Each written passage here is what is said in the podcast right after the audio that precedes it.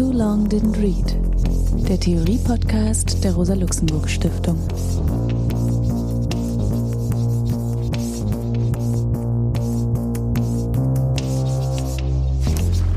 Hallo, mein Name ist Alex Demirovic. Ich begrüße euch zum Theorie-Podcast der Rosa-Luxemburg-Stiftung.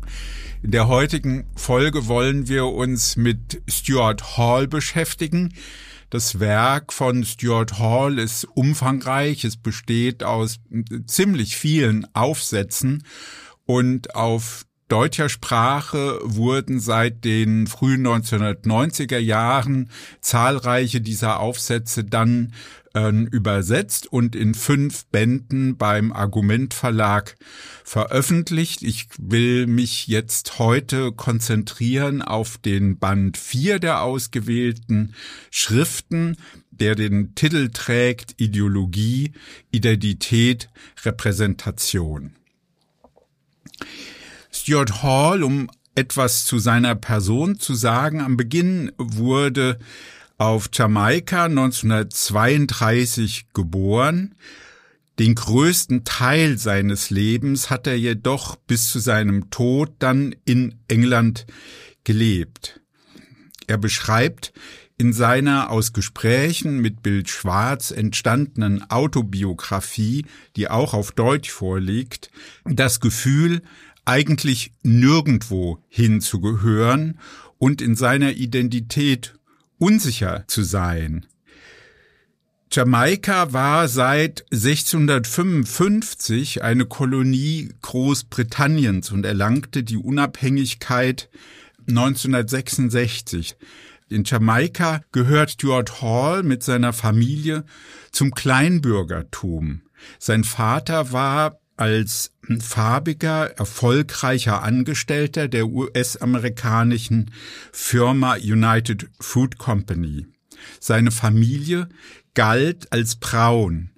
In der rassistischen Farbenlehre Jamaikas war dies ein wichtiges Identitätsmerkmal. Die Familie wurde nicht als schwarz betrachtet, wollte sich auch selbst nicht als schwarz sehen, weil schwarz die Farbe der Arbeiterinnen und der Armen war.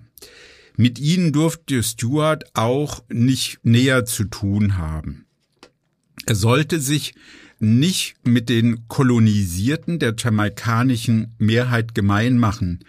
Die Geschichte der Sklaverei und des Kolonialismus wurde in der Familie beschwiegen und beschönigt. Die Orientierung der Familie ging auf das Zentrum des Empires, also auf äh, Großbritannien und England, und daran orientierten sich auch die alltäglichen Praktiken sowohl der Familie wie auch der Institution. Die Schule war auf Großbritannien ausgerichtet, unterrichtet wurde Englisch, Latein und europäische Geschichte, auch britische Kolonialgeschichte, während die Geschichte des Sozialismus, Geschichte der Karibik, lokale Sprachen, in der Schule keine Rolle spielte. Da Jamaika selbst keine Universität hatte, hm, stand Hall vor der Frage, ob er in die USA oder nach Kanada geht oder eben nach Großbritannien. Und er entschied sich dann nach Oxford zu gehen mit der Unterstützung durch ein Rhodes-Stipendium,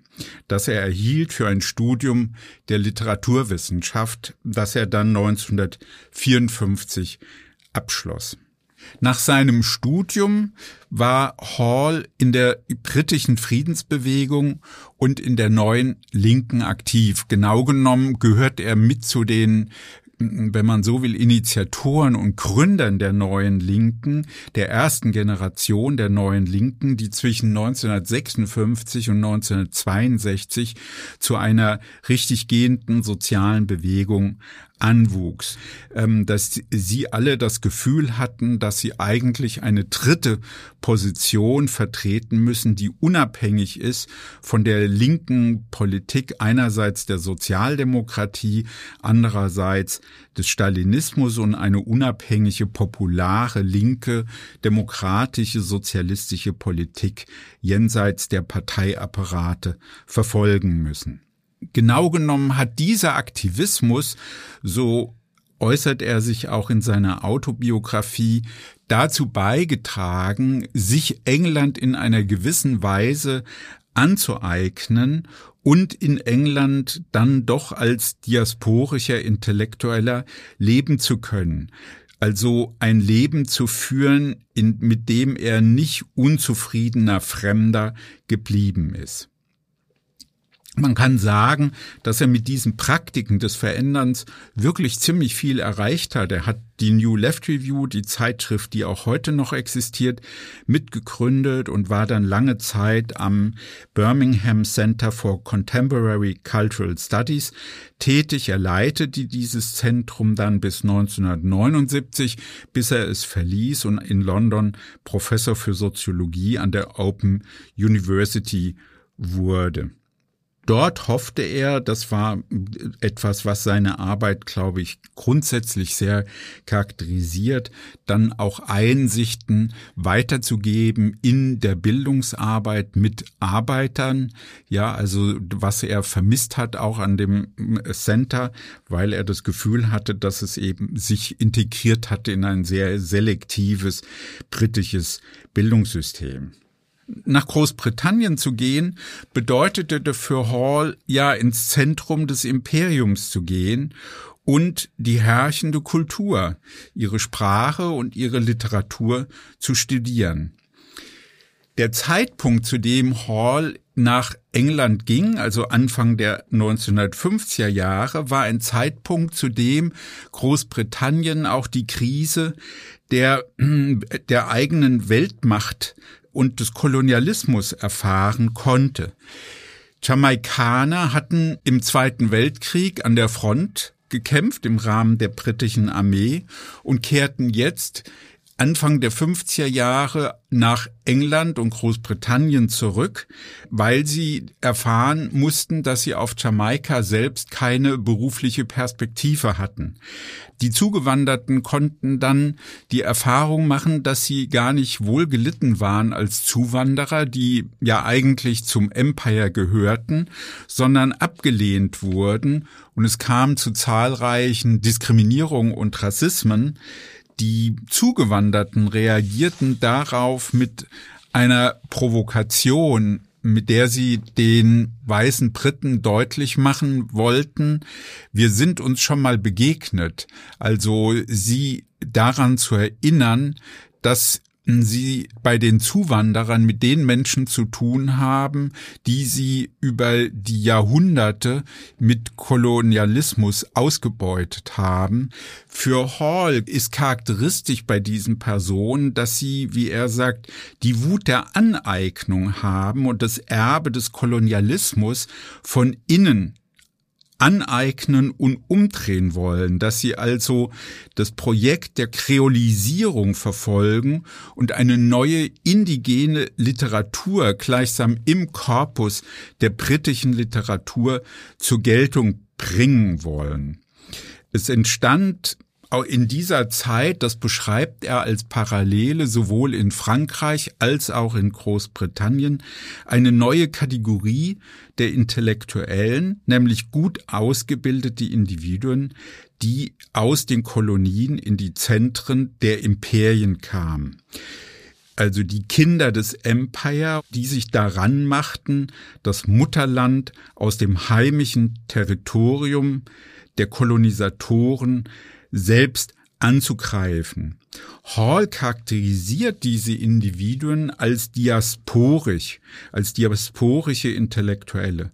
Sie sind verurteilt, Hall zufolge, fehl am Platz zu sein, beraubt der eigenen Vergangenheit. Im Widerspruch zu leben, die Erfahrung des Exils zu machen und des Verlusts, ja, aber auch nicht in ihr Herkunftsland zurückgehen zu können.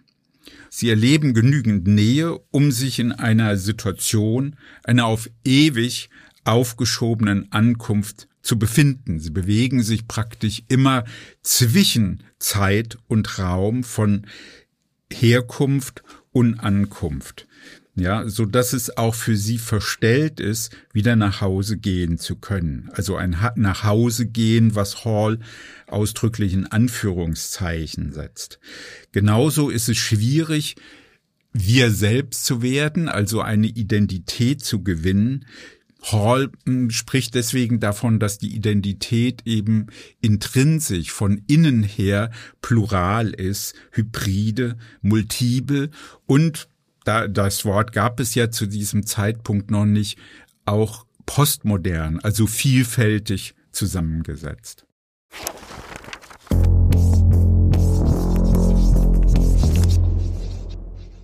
Stuart Hall, Band 4 Ich möchte über jenen bestimmten Komplex von Diskursen nachdenken, der die Ideologien von Identität, Ort, Ethnizität und soziale Formation rund um den Begriff Schwarz betrifft. Solch ein Begriff funktioniert wie Sprachen.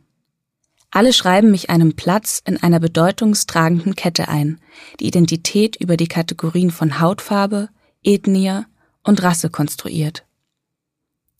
In Jamaika, wo ich meine Kindheit und Jugend verbrachte, wurde ich ständig als farbig angerufen.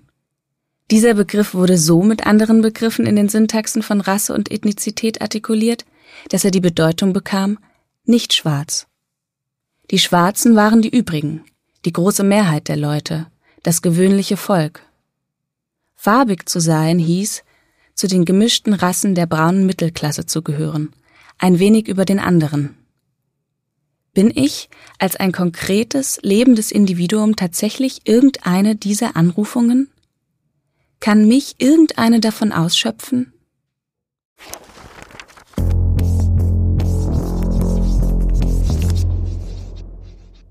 Die Texte, die wir in dem Band 4 vorfinden, behandeln genau genommen drei große Themenblöcke, um die die Arbeiten von Stuart Hall immer wieder gekreist sind, nämlich das Thema Ideologie, Repräsentation, Identität und Medienanalyse, also Kulturanalyse. Alle drei Themen sind genau genommen Spielarten, wenn man so will, einer argumentativen Linie. Dabei ist durchaus interessant, dass Hall niemand ist, der jetzt so ganz systematisch seine Gedanken sortiert und ihre Zusammenhänge konstruiert, sondern der durchaus spielerisch mit verschiedenen Elementen der Theorie und der theoretischen Tradition umgeht. Und ich finde, das ist eigentlich auch ein wichtiger, wichtiges Merkmal der Arbeit von Hall, weil er den Marxismus verbindet und auch den Marxismus an diesem Punkt sehr entschieden verteidigt, also verbindet mit Poststrukturalismus, mit Psychoanalyse, mit Linguistik und eben betont, wie wichtig es ist, diese Zusammenhänge auch im Sinne eines Verständnisses gesellschaftlicher Zusammenhänge aufrechtzuerhalten, also nicht einzelne Wissensbereiche jeweils für sich herauszunehmen und dann aus diesem Gesamtzusammenhang sozusagen zu distanzieren. Der zentrale Gesichtspunkt, um den es ihm geht, ist die Frage der Ideologie und das heißt für ihn der Repräsentation, weil er Ideologie als ein System oder ein Plural, also viele Systeme der Repräsentation von wirklichen Verhältnissen begreift, also materiellen Gegebenheiten, die eben dann in der Form von Bildern, von Kategorien, von sprachlichen Äußerungen für die Individuen oder Gruppen repräsentiert werden und das Handeln dieser Individuen prägen, weil Ideologien den Individuen oder Gruppen einen Platz geben, sie klassifizieren, ja, und ihnen einen Platz geben und von dort aus ihnen auch die Motive oder das Wissen, die Vorstellungen, wie sie die Welt sich aneignen und gestalten können. Wenn er dann im Detail auf diese Ideologieanalysen eingeht, dann bezieht er sich zunächst in starkem Maße auf den Begriff der Ideologie bei Marx und knüpft da auch an, wo er auch autobiografisch überlegt, dass genau genommen es so etwas gibt wie ein Überbauproblem, was von Marx nicht wirklich weiter ausgearbeitet wurde. Marx deutet das ja an in seinen Schriften, dass es eben Basis und Überbau gibt und der Überbau wird von ihm dann gar nicht wirklich systematisch näher betrachtet und ausgearbeitet und Hall knüpft an diese Überlegung an und spricht von ideologischen Formen, die Gegenstand einer Analyse sein sollen. Dabei ist schon gleich hm, von Bedeutung, dass er diese ideologischen Formen auch als Sprache fasst, also das Bewusstsein eben selbst als eine sprachlich artikulierte Praxis begreift. Hall bezieht sich auf Überlegungen von Marx aus einem Methodentext, der nicht veröffentlicht wurde, der Einleitung und dann auch auf Überlegungen aus dem Kapital. Marx begreift hm, die kapitalistischen Verhältnisse als einen Kreislauf. Das ist auch methodisch für Hall sehr wichtig, als ein Kreislauf von Produktion, Distribution, Zirkulation und Konsum. Und der Kreislauf des Kapitals schafft eben eine eigene Oberfläche, nämlich den Markt, den Prozess von Verkauf und Kauf, die Preise, den Geldverkehr und diese Vorstellung, dass sich eben auf dem Markt Individuen als Käufer und Verkäufer begegnen, führt eben zu dieser Rechtsvorstellung, frei und gleich zu sein. Und Hall thematisiert, finde ich, sehr schön und äh, für mich selbst auch sehr instruktiv den entscheidenden Punkt, dass Ideologie nicht etwas sein kann, was eine Illusion ist oder ein falsches Bewusstsein, also dass es keine Täuschung ist, sondern Ideologie muss etwas sein, was mit dem wirklichen Leben der Menschen, mit ihrer Praxis zu tun hat. Also die Fähigkeit, sich die Welt anzueignen und zu gestalten. Also das heißt, da ist etwas, was in einer gewissen Weise nicht richtig ist, was durchaus auch das Element der Täuschung beinhaltet, aber was eben auch ein ganz rationales Element verkörpert, also wie eben Freiheit und Gleichheit ideologische, objektive Gedankenformen sind, wie Marx es nennt, die notwendig sind, damit die Einzelnen überhaupt auf dem Markt handeln können und trotzdem bilden sich in diesen ideologischen Formen nicht die ganze Wirklichkeit ab.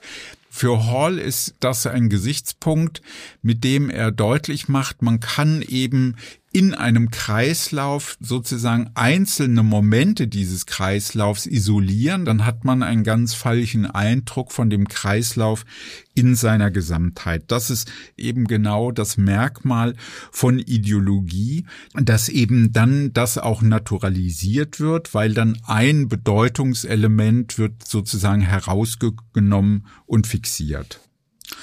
Hall montiert diese Überlegungen zusammen mit ideologietheoretischen Fragen und Problemen, die ganz anders gelagert sind, nämlich im Anschluss an Louis Althusser's Aufsatz über ideologische Staatsapparate und Ideologie, in dem Althusser argumentiert, dass Ideologie so etwas ist wie gelebte Praxis, also sehr viel umfassender die Ideologien in einen Zusammenhang von Reproduktion der Lebensverhältnisse bringt, sehr viel stärker auch die Subjektkonstitution mit einbezieht und dabei auch staatliche und Klassenprozesse mit berücksichtigt, also die Frage, wie leben, wie eignen sich die verschiedenen Klassen auf imaginäre Weise ihre Verhältnisse an. Für Hall bedeutet diese imaginäre Aneignung, dass es keine determinierte Relation gibt, also das, was Menschen an Kategorien und Bildern und Vorstellungen haben, ist nicht unmittelbar von den ökonomischen Lebensverhältnissen und Praktiken her bestimmt. Es gibt diese Zusammenhänge, aber Ideologie ist autonom und schafft eigene symbolische Räume, Räume der Repräsentation der Wirklichkeit, die Individuen eben zu einem Verhältnis zu sich sich selbst kommen lassen, also Verhältnisse, in denen sie klassifiziert werden, in denen sie sich als Subjekte sehen, die eine bestimmte Handlungsfähigkeit besitzen oder eine Gestaltungsfähigkeit. Diese ideologische Ebene ist eine Sphäre, auch der ideologischen Kämpfe. Das, was Menschen an ideologischen Denkformen entwickeln, das entsteht nicht äh, gleichsam von alleine. Das ist für Hall auch ein wichtiger Bezugspunkt, sondern da bezieht er sich sehr, sehr stark auf einen russischen Semiologen und Sprachwissenschaftler Woloschinow oder auch Bachtin, nämlich, dass es immer schon Menschen in der Ideologie, in Repräsentation sind, also immer schon Sprache verwenden und die Auseinandersetzungen zwischen Klassen darin bestehen, der Sprache Akzente zu geben, also die Zeichen, und das sind dann für Hall auch Bilder, eben anzueignen, ihnen bestimmte Akzente zu geben, also Bewertung oder Bedeutung, so dass Hall unterscheidet im Anschluss auch an die semiologische Tradition, an die Tradition der Theorie der Zeichen zwischen Denotation, also dem wörtlichen, buchstäblichen Sinn eines Wortes oder oder eines Satzes und der Konnotation. Ideologie ist also das, was sich mit vielen Assoziationen dann anreichert um ein Wort herum. Ja, also wenn man jetzt ein Beispiel nehmen würde, könnte man sagen, Schimmel ist einfach ein weißes Pferd, aber genau genommen kann es eben auch bedeuten, das Pferd eines Herrschers, eine, ein Pferd mit besonderer Eleganz und Reinheit und dergleichen mehr. Das heißt, es geht also um die Konstruktion solcher Bedeutungsketten und in diesen Bedeutungsketten eben eine bestimmte Form von Identität zu erlangen und da Bedeutungen aber niemals feststehen, sondern Bedeutungen durch die gesellschaftlichen Akteure immer wieder neu angeeignet, immer neu äh, verändert werden, bedeutet das auch, dass auch Identitäten sich permanent ändern. Und da äh, vertritt Hall dann die Überlegung, dass Herrschaft darin besteht, Bedeutungen zu naturalisieren, zu fixieren, dass es also darum geht, Bedeutungsprozesse aus dieser Dynamik von Akzentsetzungen, von Kämpfen herauszunehmen und das als eine natürliche Eigenschaft von Sprache oder von Individuen festzuhalten und dem Konfliktgeschehen, dem, dem sozialen Kampfgeschehen zu entziehen. Diese ideologietheoretischen Überlegungen macht sich Hall auch zunutze und versucht sie fruchtbar zu machen für die Analyse von medialer Kommunikation und Fernsehkommunikation in einem seiner sehr bekannt gewordenen Aufsätze über Codieren, Dekodieren, der für die Cultural Studies sicherlich eine der zentralen Texte geworden ist, der seinem Verständnis nach genau diese ideologietheoretischen Begrifflichkeiten dann näher entfaltet.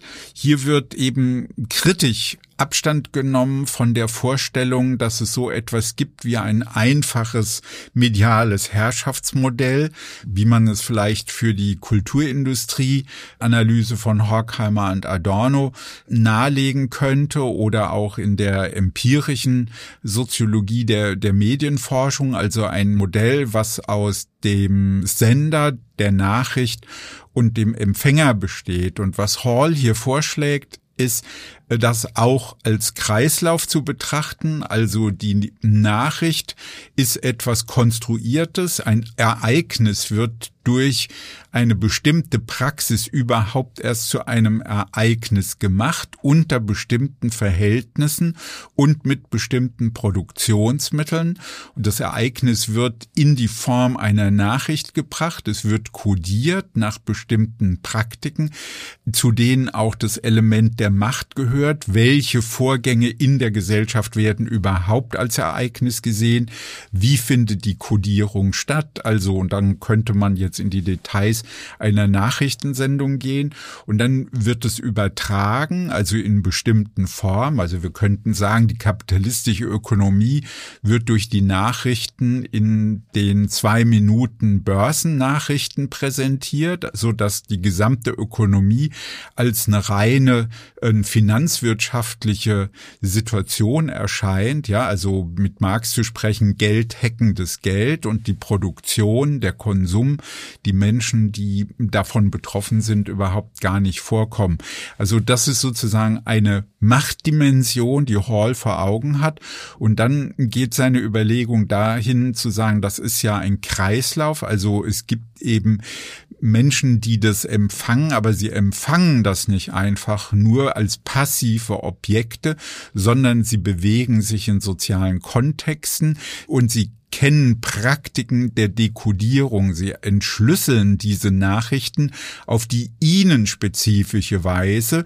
Ja, also man könnte sagen, es gibt eben die kritischen Praktiken oder Menschen im, am Familienabendtisch es, äh, diskutieren dann über die äh, Nachrichten oder gehen raus, weil sie sich darüber nur so ärgern, was sie da schon wieder erzählt bekommen und die machen ja doch sowieso da oben, was sie wollen. Also das heißt, es gibt sozusagen sozusagen ähm, sehr unterschiedliche Praktiken des Umgangs mit diesen Nachrichten und mit diesen Ereignissen. Für Hall ist es jetzt ein entscheidender Punkt, nämlich auch ähm, dann zu sagen, ja, die Herrschenden können mit diesen Nachrichten Panik erzeugen, sie können also Mobilisierung in Gang bringen, aber es gibt auf der anderen Seite auch immer wieder Möglichkeiten von unten diese Prozesse ähm, umzudeuten, weil es sich um einen Dekodierungsvorgang handelt, können die Bedeutungen auch umgeschrieben werden, also Akzente anders gesetzt werden. Und das macht er eben dann auch deutlich in einem anderen Zusammenhang, wenn er das Thema Schwarz, Schwarzsein thematisiert, dass eben Schwarz über lange Zeit als eine Metapher galt, so dass Schwarze dann auch als wild, als bestialisch, als instinktbestimmt konnotiert werden, die sich orientieren an Brauchtum, an Emotion. Und damit unterscheiden sie sich dann oder sollen sich unterscheiden grundlegend von Weisen, die als zivilisiert, vernünftig, intellektuell gelten. Was eine gesellschaftliche Praxis charakterisiert, die äh, Menschen eben ohne jeden Respekt behandelt. Und was eben den Bewegungen seit der Bürgerrechtsbewegung der 60er Jahre gelungen ist, Schwarz eben umzudeuten und dieser Metapher eine ganz andere Bedeutung zu geben, nämlich eben einer stolzen Selbstaffirmation bis dahin, dass eben Schwarz auch Schönheit verkörpern kann für Hall ist es sehr wichtig, ähm, ihr habt das schon angesprochen, dass es nicht so etwas gibt wie einen Nullpunkt der Bedeutung. Im Zusammenhang mit Rassismus wird über viele Jahrzehnte und Jahrhunderte ein regelrechtes Archiv aufgebaut von Bedeutungen, so dass es zu langen Bedeutungsketten kommen kann, aus denen sich rassistische Aktivitäten immer von neuem speisen können, aneignen können und sie selber sozusagen auch modernisieren können.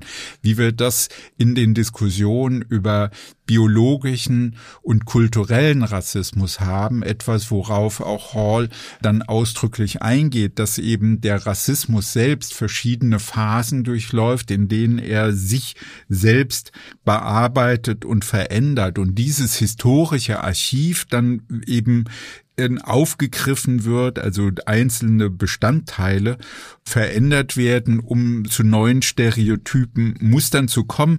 Diese Stereotypen, Muster werden dann aber auch in den Film, in der Musik, in der Unterhaltungsindustrie immer wieder aufgegriffen und in, in neuer Gestalt fortgesetzt. Also Hall widmet sich dem auch, wenn er dann darauf Bezug nimmt, also der gute Tom, ja, also wenn man an Onkels Tom Hütte denkt oder die Mami, die äh, eben den Haushalt schmeißt, ja, und die weißen Kinder versorgt. Und also das heißt, es gibt sozusagen ganz klassisch eingeführte Muster der Repräsentation, Stereotyper, Art. Die können dann maximal rassistisch sein und das zeigt er eben dann auch an Werbung, die über 150, 200 Jahre sozusagen praktiziert wird. Hall bezieht sich da auf Forschungsergebnisse, Werbung zum dunklen Afrika, was eben auf Streichholzschachteln, Nadelkästchen, Zahnpastatöpfen, Bleistiftkästchen, Zigarettenschachteln, Brettspielen zu finden ist. Und und dann besonders perfide eine Werbung für Seife, die eben betont, dass es der erste Schritt ist, die Last des weisen Mannes zu erleichtern, nämlich die Tugend der Sauberkeit zu vermitteln mit einer besonderen Seife, nämlich Piers Seife, die ein machtvoller hm, Faktor ist bei dem Voranschreiten der Zivilisation. Hall widmet sich jetzt dem, dass er sagt, ja, das Imaginäre dieses Verhältnisses ist eben, dass diese Metaphern nicht festgeschrieben sind. Das, was sozusagen ein Maximum an Respektlosigkeit gegenüber Menschen ist, sie als Schwarze zu diskriminieren und sie mit ihrer Farbe, also einem körperlichen Zeichen zu diskriminieren, dass das eben auch umgewendet werden kann von Menschen und eben dann in der Bürgerrechtsbewegung und in der schwarzen Befreiungsbewegung eben als selbst als ein Zeichen von Emanzipation betrachtet werden kann. Hall hält es durchaus für gefährlich, denkt, dass es auch möglich ist, dass durch eine Gegenidentifikation so etwas wie eine Falle entstehen kann, aber in seinen Analysen macht er eben sehr deutlich, dass es immer auch möglich ist, solche ideologischen Prozesse eben umzukehren. Und das will ich vielleicht am Schluss noch äh, deutlich machen mit einer Überlegung, die eigentlich etwas erstaunlich ist. Wir haben ja in der antirassistischen Diskussion der 1990er Jahre den Begriff des Multikulturalismus und der Multikultur eher kritisch gesehen, weil es Menschen auch auf eine Identität festlegt, während Hall das Multikulturelle als mh, hm, sehr positiv begreift, weil aus seiner Sicht das Multikulturelle bestimmte Muster ideologischer Herrschaft im Zusammenhang mit Rassismus eben stören und transruptive, disruptive Elemente in diesen Prozess einführen. Das will ich ganz kurz noch andeuten.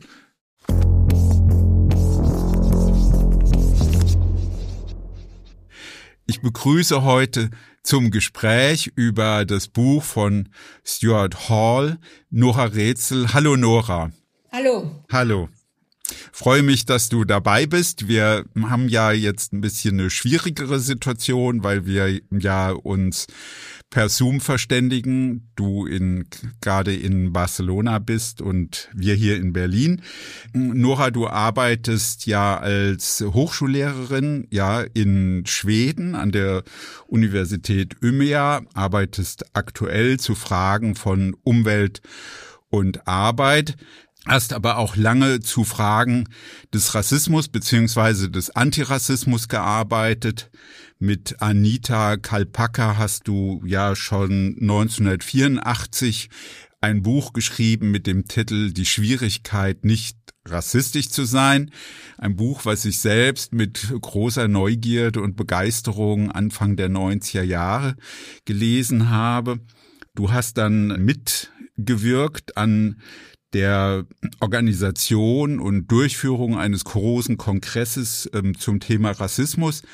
Viele der Vorträge die da gehalten wurden, sind dann in einem Band bei Argument von dir auch herausgegeben worden unter dem globalen Titel Rassismus. Da sind wir auch schon eigentlich mittendrin bei Hall, der ja dann selbst äh, eine der jedenfalls für mich und ich vermute auch für dich ja einen zentralen Theoretiker äh, des Themas Rassismus und Antirassismus wurde. Und ähm, du selbst hast ja, das ist ähm, jetzt auch noch Teil dessen, was vorgestellt werden muss. Du selbst hast ja ähm, wirklich ähm, auch sehr dazu beigetragen, Texte von Hall in Deutschland bekannt zu machen, in die deutsche Diskussion hineinzubringen und ja den ersten Band der ausgewählten Schriften von Hall dann auch bei Argument herausgegeben, publiziert. Der erste Band von Hall mit Texten überhaupt im deutschsprachigen Raum und wenn ich dich richtig verstanden habe, überhaupt das erste Buch mit Texten von ihm zu, also weil er ja eben sehr, sehr breit in den unterschiedlichsten Kontexten publiziert hast, hat. Wie bist du zu Hall gekommen eigentlich? Das war damals, als ich noch im Argument gearbeitet habe. Da hat das Argument eine Konferenz abgehalten zu Fragen von Gramsci und Hegemonie. Und da wurde unter anderem Stuart Hall eingeladen. Und so sind wir alle im Argument. Ich war damals auch noch in der Redaktion, sind wir alle zu Stuart Hall gekommen und zum äh, Cultural Center for Contemporary Studies, wo er ja damals Direktor war. Und in diesem Kontext äh, haben wir dann gesagt, Mensch, wir müssen unbedingt ein Buch machen mit Schriften von Stuart Hall. Äh, wir mhm. wussten nicht, dass es gar kein englisches Buch mit seinen gesammelten Schriften gibt, sondern wir dachten, wir nehmen einfach ein Buch und übersetzen das. Aber es gab's ja. nicht und so mussten wir uns halt die ganzen Texte zusammensuchen und haben dann dieses Buch rausgegeben. Ich weiß nicht mehr genau ja. in welchem Jahr. Hm? Ja, du hast dir die schöne Anekdote erzählt. Ähm, magst du das äh, kurz andeuten? Ja, also es war ja damals nicht so, dass es ein Internet gab, wo man die Texte alle elektronisch bekommen haben. So haben wir also an Stuart Hall geschrieben und haben ihn gefragt, ob er uns mal Packen seiner Texte schicken kann, damit wir uns das aussuchen für ein Buch. Und er hat es auch immer wieder versprochen, aber dieses Päckchen kam nicht. Ja. Und dann bin ich letztendlich nach London ge äh, gereist und war bei ihm zu Hause und habe ihm also so einen ganzen Packen Texte aus, sozusagen aus den Rippen geleiert. Er war ganz ängstlich, ob er seine Texte wiederbekommt, aber die haben wir dann alle kopiert und ihm dann wieder zurückgeschickt. Und so ist dieses erste Buch entstanden. Ja, ja, wunderbar. Also und seitdem hat ja sind ja dann viele Texte auch äh, in diesen fünf Bänden äh, publiziert worden die uns Hall wirklich in der großen Breite zugänglich machen. Also fünf Bände beim Argument, ausgewählte Schriften. Und wir haben ja hier jetzt uns so ein bisschen konzentriert auf den Band 4. Und der ist ja so unterteilt in drei große Themenblöcke. Also die, die Frage der Ideologie, der, der ideologischen Repräsentation, dann der Medienanalyse und vor allen Dingen auch die Frage der Identität und Race, also Rassismus, ja, also diese Fragen. Ja, wenn du selbst das so im Rückblick äh, betrachtest, weil du dich ja wirklich viele Jahre da auch mit beschäftigt hast, also um in dieses Gespräch so ein bisschen reinzukommen, wie würdest du das im Rückblick sehen? Also ich meine, war das für deine eigene Arbeit und ist es für deine eigene Arbeit heute noch äh, ein wichtiger Bezug? Ja, das war ganz lange für meine Arbeit wichtig, also für die 15 oder 20 Jahre, die ich zusammen mit Anita Kalpacker und anderen zum Thema Rassismus, Alltagsrassismus gearbeitet habe.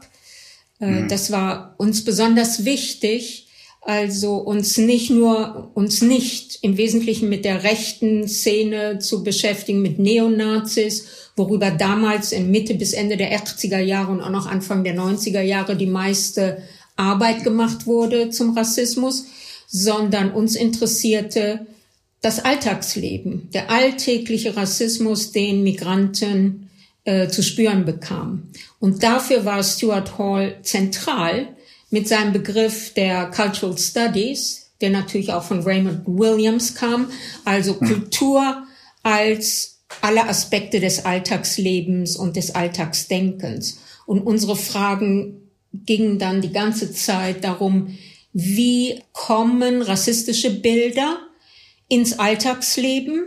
Wie werden sie von den Individuen in ihr Alltagsleben übersetzt und werden dann praktisch wichtig, auch bei Leuten, die sich ja. nicht als rassistisch empfinden. Ne? Deswegen haben wir unser erstes Buch, die Schwierigkeit, nicht rassistisch zu ja. Ja, ich fand ja Hall auch deswegen interessant, weil ich ihn so ein bisschen wie eine Ergänzung zu Etienne Balibar ja gelesen habe. Ich meine, du hast ja auch viel zu Balibar gearbeitet und auch an der Edition dieses Buches, ähm, was er gemeinsam mit Wallerstein gemacht hat, mitgewirkt, ja. Und äh, für mich war ja Balibar wichtig, weil er sehr, sehr deutlich gemacht hat, dass die Hautfarbe nicht der entscheidende Punkt ist, weil die Rechte eben dann auch nach dem Zweiten Weltkrieg und den Tabus über Rassismus, ja, und Rasse sich sozusagen einen neuen Begriff von Rassismus, also Neorassismus, differenziellen kulturellen Rassismus entwickelt hat.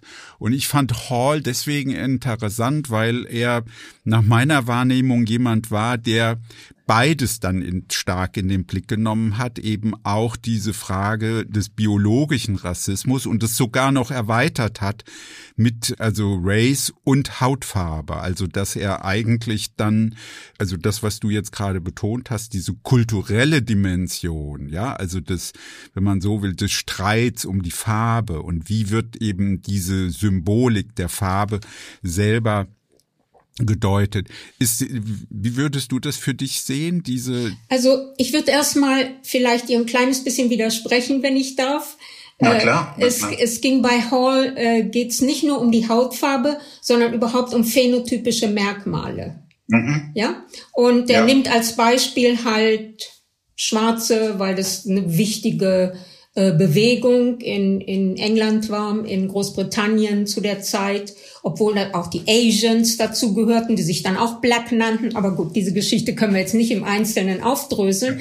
Aber das Wichtige an Hall ist, dass er zusammengebracht hat, dass äh, die kulturellen Bilder, sowohl dominierende Bilder als auch Alltagsbilder, Bilder im Sport und so weiter, einerseits kulturell sind, also immer die Botschaft weiterbringen, dass Leute mit bestimmten phänotypischen Merkmalen bestimmte Eigenschaften haben und mhm. durch die Verknüpfung von phänotypischen Merkmalen und ähm, Merkmalen der Intelligenz, der Kultur, des Wissens, des Sport und so weiter, dadurch wird gerade die Naturalisierung dieser rassistischen Eigenschaften hergestellt, gerade durch die Verknüpfung von phänotypischen Merkmalen aller Art und Merkmalen, die kulturell sind, sagen wir, um es, um es mal ganz breit zu sagen. Das ist so ja, zentral bei ihm. Ja, ja, also ich, ich stimme dir zu. Ich würde auch sagen, das ist viel breiter angelegt. Ich habe jetzt eben auch aber doch vieles sehr interessant gefunden in diesen Gesprächen, also diesen autobiografischen Gesprächen vertrauter Fremder. Und das kommt ja auch in den einzelnen Aufsätzen jetzt ähm, des Bandes 4, dass er immer wieder auf diese auch bis in die Familie hineinwirkenden Auseinandersetzungen. Wir sind keine Schwarzen, ja, wir sind Braune. Also weil es eben auch diesen Unterschied in der Sozial- und Klassenstruktur Jamaikas markiert. Ja, also dass die Mutter vor allen Dingen, die er da an diesem Punkt immer wieder auch aufruft und kritisiert, eben diesen, diesen, wie kann man sagen, diesen kulturellen, ja, also kulturell-biologischen Unterschied sehr stark gemacht hat. Und ich finde das einen wichtigen Punkt, den du da unterstreichst, dass es ja für ihn um diese Artikulation, die Verknüpfung ja, der verschiedenen Bedeutungen, also der, der Konnotation, also der diskursiven Ketten geht, wie er das anspricht, finde dieses eine Wort dann so ganz witzig, dass er davon spricht, Ideologie, das ist eigentlich wie so eine Art, wie Trauben, die also so zusammenhängen, ja, zu, zu einer diskursiven Kette verknüpft werden. Also das, was du ansprichst, mit diesen unterschiedlichsten phänotypischen Merkmalen, die dann eben die anderen markieren. Ja, also das ist ja ein zentraler Gesichtspunkt, ne? Oder? Ja, und, die, und das können jede Art. Ich wollte noch was, jede Art äh, phänotypische Merkmale sein. Natürlich, ja. weil er selber schwarz war und in, die, in der jamaikanischen Gesellschaft äh, aufgewachsen ist, von der er sagt, und das ist auch ein wichtiger Punkt äh, für die Frage, was ist Rassismus und was ist Antirassismus, dass die, die koloniale Herrschaft und die Normen und Werte der Kolonialisatoren äh, verinnerlicht wird durch die Kolonisierten selbst. Ja, und dieser Prozess, der verinnerlicht, der zeigt sich unter anderem in der jamaikanischen Gesellschaft darin, dass es diese Farbpalette gibt. Je ja, weißer, genau. Desto höher ist dein Ansehen, desto intelligenter bist du und desto mehr Fähigkeiten hast du. Also ich glaube, er nennt es auch nach Laclau Äquivalenzkette. Ne? Ja. Du hast bestimmte ja. Eigenschaften, die eigentlich überhaupt nichts miteinander zu tun haben, weil ja phänotypische Merkmale mit, sagen wir mal, Intelligenz absolut nichts zu tun haben. Aber du mhm. schaffst eben so eine Äquivalenzkette, so eine Gleichheitskette, in der dann das eine Element der Kette das andere mitbedeutet. Also ich finde ja bemerkenswert, dass er also aus der heutigen Diskussion, nachdem ja, wie kann man sagen, 20 Jahre Laclau und Muff auch sehr intensiv rezipiert wurden, finde ich, gibt es Argumentationslinien bei Hall, die ich eigentlich weiterführender finde. Ja, also, dass man sagen kann, dass er zugänglich macht, in seiner Art der Analyse das, was er die Politik der Repräsentation nennt. Es sind nicht einfach sich vollziehende diskursive Verknüpfungen, sondern er nimmt diese Analysen, ja, also ganz in einem auch strengen politischen Sinne, also versucht ja damit auch nicht postmarxistisch zu sein. Er kritisiert ja auch diese postmarxistischen Wendungen, ja, unter Rückgriff, also die so aus dieser Rezeption der Semiologie und Derrida resultiert sind. Er knüpft daran an, aber er macht das zunutze, um zu einer Politik der Repräsentation zu kommen, also um die spezifischen Auseinandersetzungen auf dem Feld der Ideologie zu charakterisieren. Und das finde ich eigentlich eine wirklich weiterführende Überlegung, weil er dann eben genau auch Entschuldige, ja, sag. Ja, nee, ich wollte sagen, das ist genau das, warum äh, Stuart Hall so wirksam war und auch für unsere Gegenwart äh, extrem wichtig ist, weil eine seiner herausragenden Fähigkeiten meiner Ansicht war, war ähm, die intelligenten Ansätze überall herauszunehmen ja. und die auf eine produktive Weise zu verknüpfen.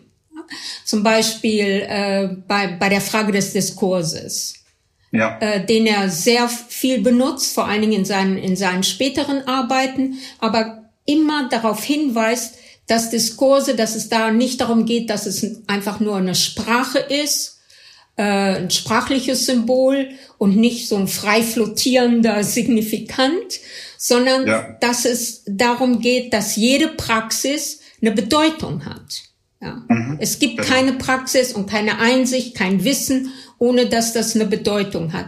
Und die Tatsache, dass es eine Bedeutung hat, das kann man begreifen als ein diskursives Element oder die diskursive Dimension, Dimension von jeglicher politischer und ökonomischer und sonstiger Praxis. Ne? Also diese wirklich enge Verknüpfung zwischen dem diskursiven und der materiellen Praxis, ja. das ist seine, seine spezifische äh, Fähigkeit und Erkenntnis, die, uns, ja. die für uns heute noch so nützlich ist. Also die Dinge nicht einfach wegzuschieben, die neu kommen, sondern zu gucken, was ist daran interessant und wie können wir das nutzen für die politische und erkenntnistheoretische Praxis. Genau. Also da können wir gleich nochmal darauf zurückkommen. Ich will das aber auch von meiner Seite gerne nochmal unterstreichen, weil ich finde, Stuart Hall ist für mich wie so eine Art Intellektueller, der verschiedene Stränge, ja, zusammenführt, ja, also auf eine sehr eigene und originelle Weise, weil er eben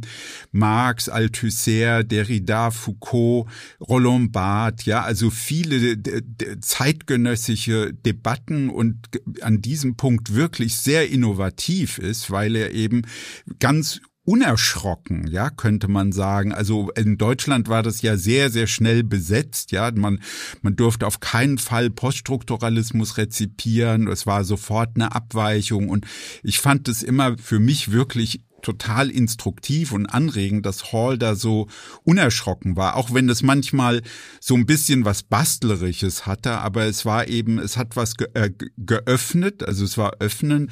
Ich will noch einen zweiten Punkt unterstreichen bei dem, was du gesagt hast, weil ich finde, dass was Hall da macht ja auch deswegen sehr originell ist, weil er damit deutlich macht, dass das Gegliederte, das Artikulierte, das ist immer auch eine Konjunkturanalyse. Das heißt, er wendet sich ja auch letztlich gegen solche Wesensvorstellungen von Kapitalismus oder Kapital. Da gibt es das Kapital, die notwendigen Beziehungen zwischen Kapital, Ökonomie und dann Identitäten, sondern dreht es ja ganz anders, dass er sagt, es gibt eben diese, alle Praktiken sind in der Ideologie, nehmen Bedeutung an und immer handelt es sich um ein verknüpftes Ganzes und bezieht sich dabei ja auch sehr, sehr stark auf Marx und dessen Überlegung, dass eben das Ganze, die Totalität immer ein entfaltetes Ganzes ist, also ein gegliedertes Ganzes. Und das scheint mir auch eine enorme, also weil du es ja angesprochen hast, erkenntnistheoretisch ganz relevante Einsicht, die Hall da sozusagen aufgreift und mit Blick auf Rassismus und Geschlechterfragen, ja, und Ethnizität, Nationalismus sehr, sehr stark macht. Also das nicht unterordnet, sondern eigentlich entfaltet. Ja, ja und auch, äh, weil du, weil du den Begriff Konjunktur benutzt hast, der ist ja sehr zentral für die ganzen Analysen, die Stuart Hall gemacht hat. Im Grunde könnte man sagen wie Lenin, ne? die konkrete ja. Analyse der konkreten Situation ja. jeweils. Also ist ganz wichtig, dass diese Elemente immer unterschiedlich verknüpft sind. Und so ähm, geht er auch an den Begriff der Rasse an, ne? er, im Hinblick auf die Frage, wie er den Begriff Rasse analysiert. Mhm. Ja. Äh, er greift da in diese Diskussion ein, die es in Deutschland äh, viel äh, offensichtlicher gibt, weil natürlich in der deutschen Diskussion der Begriff der Rasse nochmal besonders konnotiert ist, wie wir wissen. Aber auch in der britischen Diskussion gibt's diese Position auf der einen Seite, Race muss man benutzen, den Begriff Rasse muss man benutzen, weil es eben eine gelebte Realität ist. Und die andere Position, die sagt, das ist ein Begriff, der keine Entsprechung in der Realität hat. Es gibt keine Rassen also müssen wir den Begriff abschaffen oder den Begriff überhaupt nicht benutzen, weil es kein, kein wissenschaftlicher Begriff genau. ist. Ne? Das ist so eine ganz aktuelle Debatte auch in Deutschland, ja, genau. Und mhm. da finde ich halt die Analyse von Stuart Hall genial, indem er sagt, Erstens ist es natürlich klar, dass es kein wissenschaftlicher Begriff ist. Es gibt keine menschlichen Rassen. Das hat die Biologie nach dem Zweiten Weltkrieg äh, herausgearbeitet. Also wissenschaftlich kann man den Begriff nicht benutzen. Er ist aber nicht nur ein Diskurs, der sich also in der Sprache bewegt, weswegen es also nicht nur darum geht zu sagen, also dies und jenes sagt man jetzt nicht mehr oder so, mhm. sondern es ist eine erlebte Wirklichkeit. Und diese erlebte Wirklichkeit ändert sich wiederum historisch und wird ja. unterschiedlich verknüpft, sowohl in Ideologien, in politischen Praxen und wird unterschiedlich jeweils erlebt von verschiedenen Menschen, die auf unterschiedliche Weise äh, rassialisiert werden, zu Rassen gemacht werden, in verschiedenen historischen Kontexten im Alltag. Ne? Und dieses ganze Geflecht zu begreifen, Dazu brauchen wir eben den Begriff der Rasse im Englischen. Ich weiß nicht, ob wir das im Deutschen unbedingt so über, äh, übernehmen können, weil wir eine andere, eben weil wir eine andere Geschichte und eine andere Konjunktur haben. Ja, Nora, lass uns äh, die verbleibende Zeit vielleicht nochmal auf ein anderes Thema eingehen, was du ja auch selbst angesprochen hast in unserem Vorgespräch. Also ich finde, ja, heute gibt es ja sehr, sehr viel Kritik an der Identitätspolitik, an der politischen Korrektheit. Und ich finde, was da manchmal, also das gibt es ja auch von linker Seite, oftmals sehr, sehr, ähm, wie kann man sagen, sehr aufgeladen, ja, dass es sich ja dann nur um Streit um Geschlecht Geschlechtersternchen und äh, ja, irgendwelche Bezeichnungen handelt, gerade wenn es um sexuelle Minderheiten geht. Man könnte eigentlich sagen, das sind ja ganz starke Angriffe auf einen großen Fortschritt in der marxistischen Diskussion, für den ja auch Hall steht, weil er ja sagt, es geht um Repräsentationsregime, weil es um die Positionierung von Subjekten geht. Wie werden Subjekte, also wie werden Individuen subjektiviert? Jetzt hat er ja aber auch immer Medienanalysen gemacht und diese Auseinandersetzung ja auch sehr stark verfolgt und den Satirismus ausführlich kritisiert.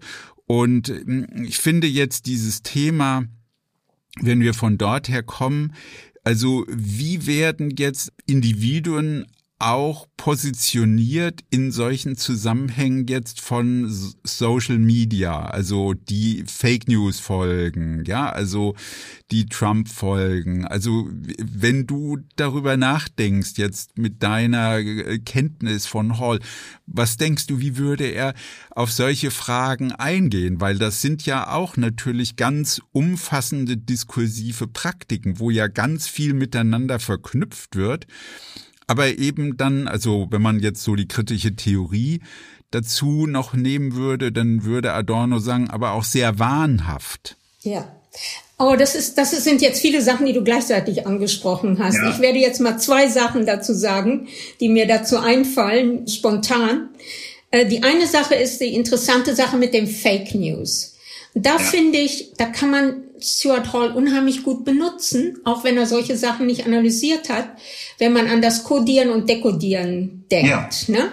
Weil ähm, da geht's ja um die Frage, okay, da kommt eine Nachricht von irgendeinem Medium und der und das so ist die traditionelle Sicht und äh, und diese Nachricht trifft auf die Leute, äh, na, an die es gerichtet ist und die nehmen das auf und fertig. Ne? Und die wichtige. Arbeit von Stuart Hall ist eben zu sagen, nee, nee, nee, nee, nee, das kommt ganz unterschiedlich an bei unterschiedlichen Leuten, unterschiedlichen sozialen Gruppen, weil das immer von den Leuten auch dekodiert wird und nicht einfach aufgenommen wird.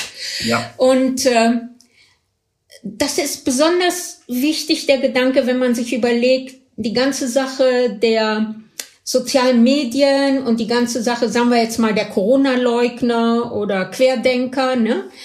Mhm.